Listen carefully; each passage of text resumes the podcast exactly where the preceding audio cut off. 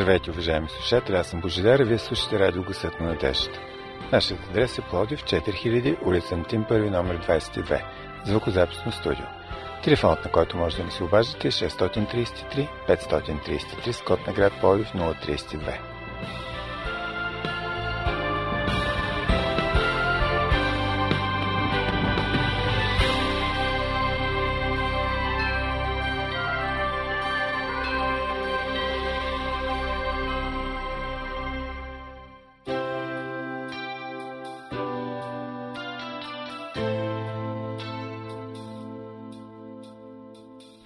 Тръгнали сме на някъде, бавно вървим и мислим. Ще си подадем ли ръка? Ще си помагаме ли? Да посрещаме проблемите заедно. Да се радваме на зората заедно. Да вървим към кръста заедно. Уважаеми слушатели, започва нашето предаване заедно. Останете с нас.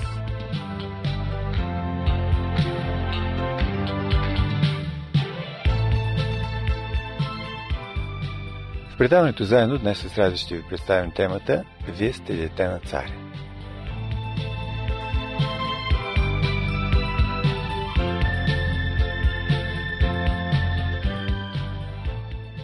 Ранди Максуел споделя: неотдавна получих официално писмо, което съдържаше покана да пътувам за Ирландия за, ако може така да се каже, ново обединение на рода Максуел. Поканата беше адресирана към мен и моето семейство.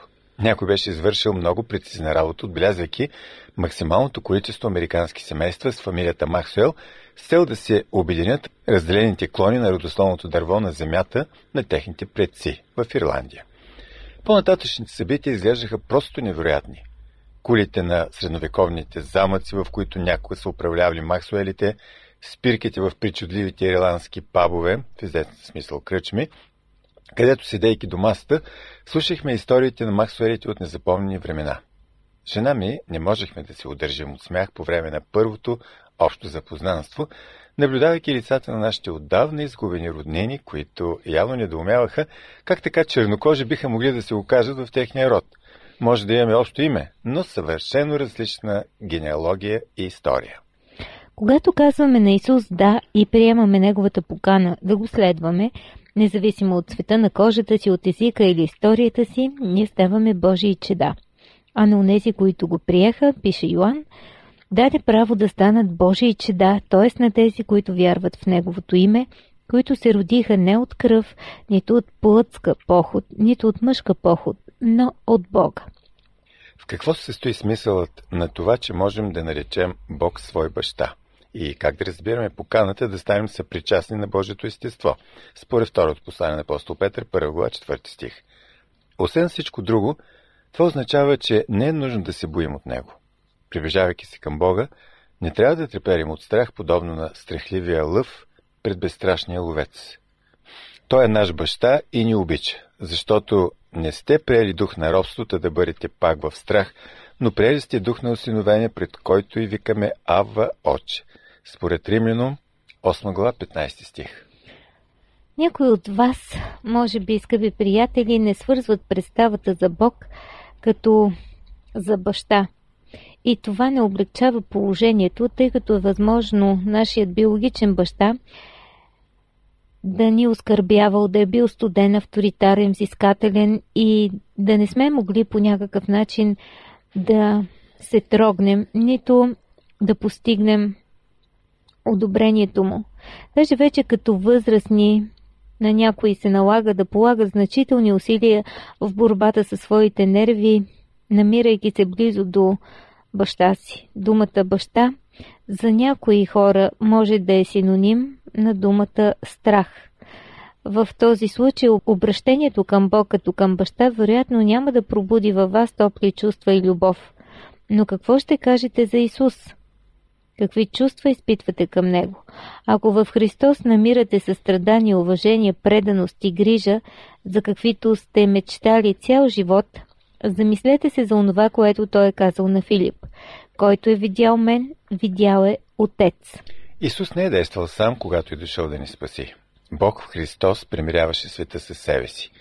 За да не възникнат у нас недоразумение относно ролята на Бог в спасението ни, Исус казва: в онзи ден ще искате в Мое име и не ви казвам, че аз ще поискам от Отца за вас, защото само Отец ви обича, понеже вие възлюбихте мен и повярвахте, че аз от Отца излязах. Библията изобилства с притчи, пророчества, поеми, послания, молитви, призиви на Божията любов. Обаче поради неувереността си, която можем да си обясним само с онези щети, които грехът е нанесъл върху нашия разум и сърце, се чувстваме по-скоро сираци, отколкото синове и дъщери на Бога. Но може би именно по тази най-главната причина би трябвало да приемем Божия призив да се молим. Ако дойдем при Него в смирение, покаяние с дълбока потребност да бъдем приети, Той е обещал да изцели земята ни, онази част от нашето естество, в която става борбата за приемането на Божието предложение, за вярата ни в това, че сме Негова скъпоценна собственост, изобщо Негов народ. Нашият Отец обещава да ни подари своята сила, за да можем да победим, защото оръжията, с които воюваме, не са плътски, но че с Бога са силни за събаряне на крепости, понеже събаряме помисли и всичко, което се издига високо против познанието на Бога, според второто послание до Коринтяните, десета глава, четвърти и пети стих. Каквито и да било лъжливи и сплетени замисли на ада, противостоящи на истината за нашето положение пред Бога, за нашия статус в Неговото семейство, трябва да бъдат разбити с онова оръжие, което ни е дал за тази цел сам Бог. Нашето единствено оръжие за атака е мечът на духа, който е Словото Божие. Ефесяни шеста глава, седемнадесети стих. Словото възвестява: не бой се, защото аз съм ти изкупил, призовал съм ти по име, мой си ти. Исая четиридесет и трета глава, първи стих. Единствено, че с молитва можем да получим тази божествена сила. Молитвата съвсем не е само едно от оръжията ни в нашия духовен арсенал. Това е начинът за водене на борбата. Молитвата, това е стратегията на битката, единственият ефективен начин за борба с врага. Никога не сте се очудвали защо много от нас, макар и отдавна християни, нерядко търпят поражение, макар да знаят всички верни доктрини и всички необходими библейски текстове. Възможно е да сте чували отговора на този въпрос в съботното училище от пасторите, да сте го срещали в книгите или да сте го долавили на семинари. Обаче така и не можем да открием изчерпателен отговор. Защо? И най-добрият меч в света няма да порази нито един враг, ако този, на когото той принадлежи, не участва в сражението. Молитвата, това е начинът за водене на борбата. Без молитва сме подобни на Израелевата армия, която е стояла на върха на планината пред Голиат и пред филистимската армия в пълно всеоръжие, без да направи нито крачка напред. Ден след ден великанът Голиат обсипвал с оскърбление Божия избран народ, предизвиквайки някого на двубой. Библията казва, че израелтяните и филистимците стояли войска против войска. Първа книга на Царете, седемнадесета глава, двадесет и първи стих. Израелтяните били въоръжени за битка, построени в боен ред, обаче никой не тръгвал напред, защото много се изплашили и се ужасили. Ако ние като избран Божий народ не отговорим на призва да се молим, ще представляваме същата патетична илюстрация на безсилието пред огнените атаки и оскърбления на врага. И ще стоим в пълно всеоръжие с прибори за нощно виждане и пушки М шестнадесет с лазерен прицел и в пълен борет, силно оплашени и ужасени. Скъпи приятели, безпокоите ли се за вашите взаимоотношения с Бога? С какво биха могли те да бъдат охарактеризирани? С страх или с вяра? Ще стоите ли в бъдеще въоръжени с доктрини, с текстове, с информация натрупана за много години в главите ви, но не и в сърцето ви, позволявайки на Сатана да ви внушава, че сте твърде грешни, за да може Бог да ви спаси? Ще стоите ли в битката във всичките си религиозни преимущества единствено за да изслушвате обвиненията, че сте недостойни, негодни и е невъзможно за Бог да ви приеме? И народът ми, който се нарича с моето име, смири себе си, да се помоли и потърси лицето ми и се върне от нечестивите си пътища, тогава ще послушам от небето, ще простя греха му и ще изцеля земята му. Четем във Второ Летописи, седма глава, четиринадесети стих. Застанете на колене и обърнете Божия меч против врага. Научете се да посрещнете всякакви фалшификации на истината чрез Словото Божие. Реагирайте срещу сатанинската лъжа и се радвайте в истината, съзнавайки, че сте намерили благоволение в Божиите очи, че вие сте Негови и че Той е ваш. Да бъдете Божий народ означава, че сте Негова собственост, защото сте народ, свят на Господа, вашия Бог, и вас избра Господ измежду всички племена, които са по лицето на земята, за да му бъдете собствен народ. Цитат от книгата Второзаконие, четиринадесета глава, втори стих. А вижте какво се казва в същата книга, двадесет и шеста глава, осемнадесет деветнадесет стихове. А Господ днес е заявил, че ти ще бъдеш Негов собствен народ, както ти е обещал, за да спазваш всички Негови заповеди и да те постави по-високо от всички народи, които е създал, за похвала, за именитост и за слава, и за да сте народ свят на Господа, Твоя Бог, както Той е говорил. И още един текст, който съдържа думите на Исус, записани в Евангелието на Йоан, петнадесета глава. Вие сте ми приятели, обръща се учителя към учениците си, ако вършите онова, което ви заповядвам. Не ви наричам вече слуги, защото слугата не знае какво върши господарят му, а ви наричам приятели, защото ви явявам всичко, което съм чул от отца си. Ние сме не само Негови деца и Негова собственост, но и Негови приятели. Бог ни кани за най-близки, най-дружески отношения със себе си. Той, Господарят и Творецът на Вселената. И не само ни позволява да го опознаем като приятел, но и ни моли за това. Ние сме Негови приятели, ако правим това, което ни е заповядал. О, не, вероятно някой реагира. Така си и знаех, че рано или късно ще стане въпрос на послушание. Нима всички разговори за Бога ще засягат заповедите и послушанието. И сте прави. Да изясним един важен детайл. Господ, това е Исус Христос, а не вие. И разбира се, не съм аз. Следователно, Той е Господар. Аз му се подчинявам и Той се разпорежда с моя живот. Аз не принадлежа на себе си, но съм изкупен на висока цена. Според първо послание до Коринтяните, шеста глава, двадесети стих. И сега живея не за да удовлетворявам само своите желания, но за да изпълнявам Неговата воля. Безпокои ли ви това? Виждате противоречие между необходимостта от послушание и дружбата с Бога? Ето ви една история на Ранди Максуел, който разказва как дъщеря му Кристал една вечер седяла на кухненската маса и оцветявала картинки в едно от многобройните библейски пособия за деца. Облечена в очакване, когато цялото семейство ще бъде готово за тръгване на поредната репетиция на църковния хор. За съжаление, Ранди, заради простуда и последвалия ларингит, бил принуден да си остане вкъщи. Той казва, не знам поради каква причина, но се оказа, че това дете, ентусиазирано оцветяващо картинките, размишляваше за правителството. Татко, ти ръководител ли си, погледна ме тя?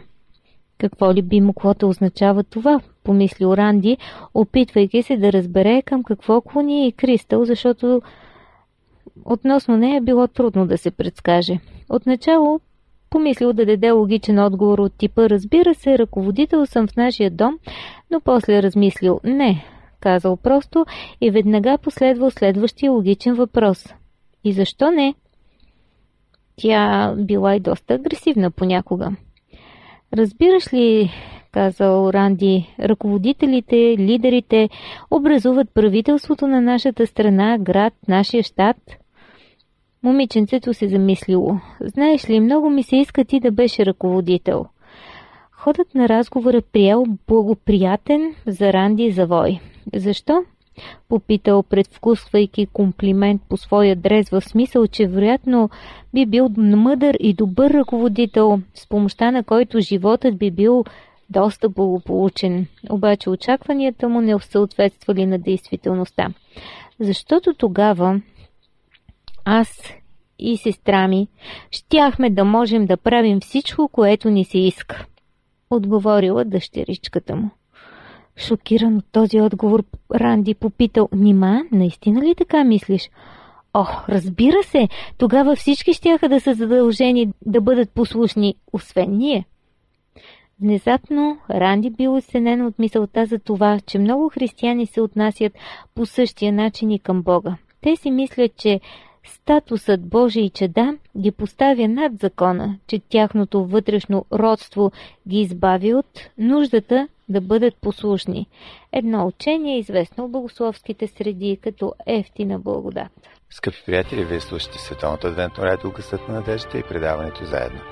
Телефонът ни е нула три две шест три три пет три три. Онези от вас, които желаят, могат да се свържат с нас и чрез Фейсбук. Търсете ни като Адвентно радио България, списано на кирилица. Нашата радиопрограма продължава под заглавие "Вие сте дете на царя".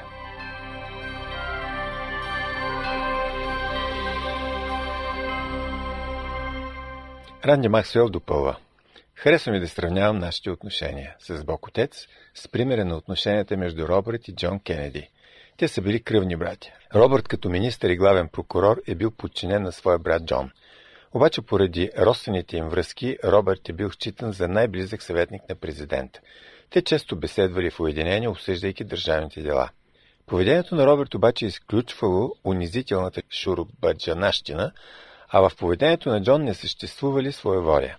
Всеки е играе в правителство собствената си роля и единът се подчинява на другия. Но именно родствените връзки между тях са открили на Робърт достъп към вътрешните покои. Като Божия чеда, ние сме едновременно и слуги, и приятели, и братя, и сестри, и деца, и наследници, и съработници, и свещеници, и царе. Но Христос е нашият глава. Ние сме му подчинени. Подчиняваме се на неговото ръководство и управление и той се грижи за нашия живот. Заедно с това имаме неограничен достъп до тронната зала на Вселената, където всемогъщият проявява към нас любовта си, грижата си и споделя с нас най-съкровеното.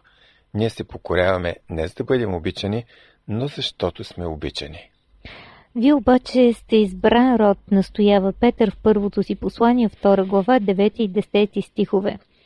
Царско свещенство, свят народ, люде, които Бог придоби, за да възвестявате превъзходствата на този, който ви призовава от тъмнината в своята чудесна светлина. Вие, които някога не бяхте народ, а сега сте Божий народ, не бяхте придобили милост, а сега сте придобили. Приемете този статус, защото принадлежите на Бога. Именно към вас се обръща той с думите: ако моят народ... Чували ли сте неговия призив? Той се обръща към своите деца, изкупени, скъпи, избрани, към своите приятели. Ние сме неговият народ. Нашите лица, имена, въпроси и съмнения, триумфи и трагедии, нашите белези навеки са запечатани на Божиите длани. Какво вижда Бог, когато гледа раните върху своите ръце? Раните, чиято причина сме ние. Аз вярвам, че виждам възлюбеното си чедо, намиращо се вече в безопасност в неговата вечна любов. Вижда своето изпълнено желание да бъдем съпричастни към Божието естество. Нека сега, уважаеми слушатели, да си представим следния случай. Вие сте ученици или студенти и организаторите ви казват: срещаме се в парка в събота в шест и трийсет. Всеки да си носи храна, а ние ще направим чай. Но се връщате вкъщи в последната минута и когато се канете да опаковате продуктите, изведнъж откривате, че в хладилника е останало само изсъхнало парче кашкавал и две филейки изсъхнал хляб. Набързо си правите сандвич, слагате го в някакъв кафяв плик и тръгвате на пикник. Когато идва време за обяд, заемате място си в края на масата и изваждате своя сандвич. Но точно до вас седи едно момиче, което се е приготвило за този пикник цял ден. То носи вкусна мусака, картофена салата, домашни сладкиши, нарязани домати, маслини и като върх на всичко два големи шоколадови кекса, домашно приготвени. То разполага всичко това на масата, а вие си имате само сандвича с сухия кашкавал. Момичето обаче ви предлага: приятелю, защо да не се обединим? Не, моля ви се, даже и не съм си мислил за такова нещо, смутено промърморвате вие. О, не се смущавайте. Тук има достатъчно храна за много хора, а пък и аз да ви кажа откровено, обичам сандвич с кашкавал. Хайде да се обединим наистина. Няма как, съгласявайте се. Ето, че си похапвате като цар, макар да сте дошли като просяк едва ли не. Този пример ни навежда на определени размисли по темата как общуваме с Бога. Когато си мислим за това колко малко сме донесли ние и колко много донася Той и при това ни кани да се обединим, би трябвало да ликуваме. Вероятно понякога не ни достига любов или вяра, или милост, или мъдрост, но той има от всичко това в изобилие и ни кани. Хайде да се обединим. Посвещение, себеотрицание, жертва, преданост, кръст. Всички тези думи бяха твърде сложни за моето разбиране, споделя Ранди, докато тогава, докато не погледнах на тях светлината на обединението. Нещата в случая съвсем не са в това, че аз съм длъжен да се смаля, защото Бог, подобно на най-големия мълчуган двора, иска да си присвои всичко. Не, Той ми казва: всичко, което имам, е достъпно и за теб. Този, който съм аз и който мога да стана за човека, съм готов да осъществя и в твоя живот. Подобни мисли ме посещават, когато виждам някого да бяга в колелото на живота с чантичка, в която има сух кашкавал, с думите: на Бог не е нужен моя сандвич, няма шансове, оставам един на един със себе си. Срещали ли сте такива хора, гладни до смърт, в които едва-едва потребва животът? Проблемът не е в това, че на Бог му е нужен вашият сандвич, а въпросът е, че на вас ви е нужен неговият кекс. Нима не бихте се молили и бихте предпочели да си останете с вашия изсъхнал сандвич, когато Бог своята щедрост ви предлага участие в пир, всичко, което Той притежава. Както пише Павел в посланието си до Ефесяните: благословен да бъде Бог и Отец на нашия Господ Исус Христос, който в Христа ни е благословил с всяко духовно благословение в небесните места. Всичко това е достъпно и за вас чрез молитва. Нима няма да дойдете на пикника, организиран от Бога. В Неговото семейство винаги има място, приятели. Ще стигне и за вас. Елате и се обединете. Не оставяйте повече окаян и сиромах, защото вие сте дете на царя. Уважаеми слушатели, вие сте на луните на радио Гласът на надеждата. Може да ни пишете и на нашия имейл адрес ей дабъл ю ар долна черта би джи ет а би ви точка би джи, а също така и да ни слушате в интернет. Нашите сайтове са ей дабъл ю ар точка орг и ей дабъл ю ар точка ес ди а би джи точка орг.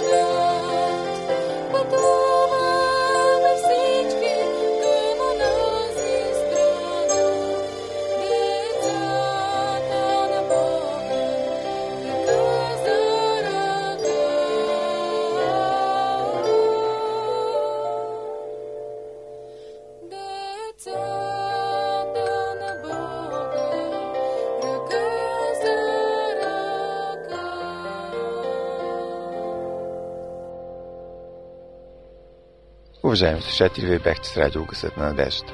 Припомням ви нашия адрес: Пловдив четири хиляди, улица Антим, първи, номер двайсет и две, звукозаписно студио. Слушайте предаването заедно и следващия вторник по същото време на същата честота. До чуване!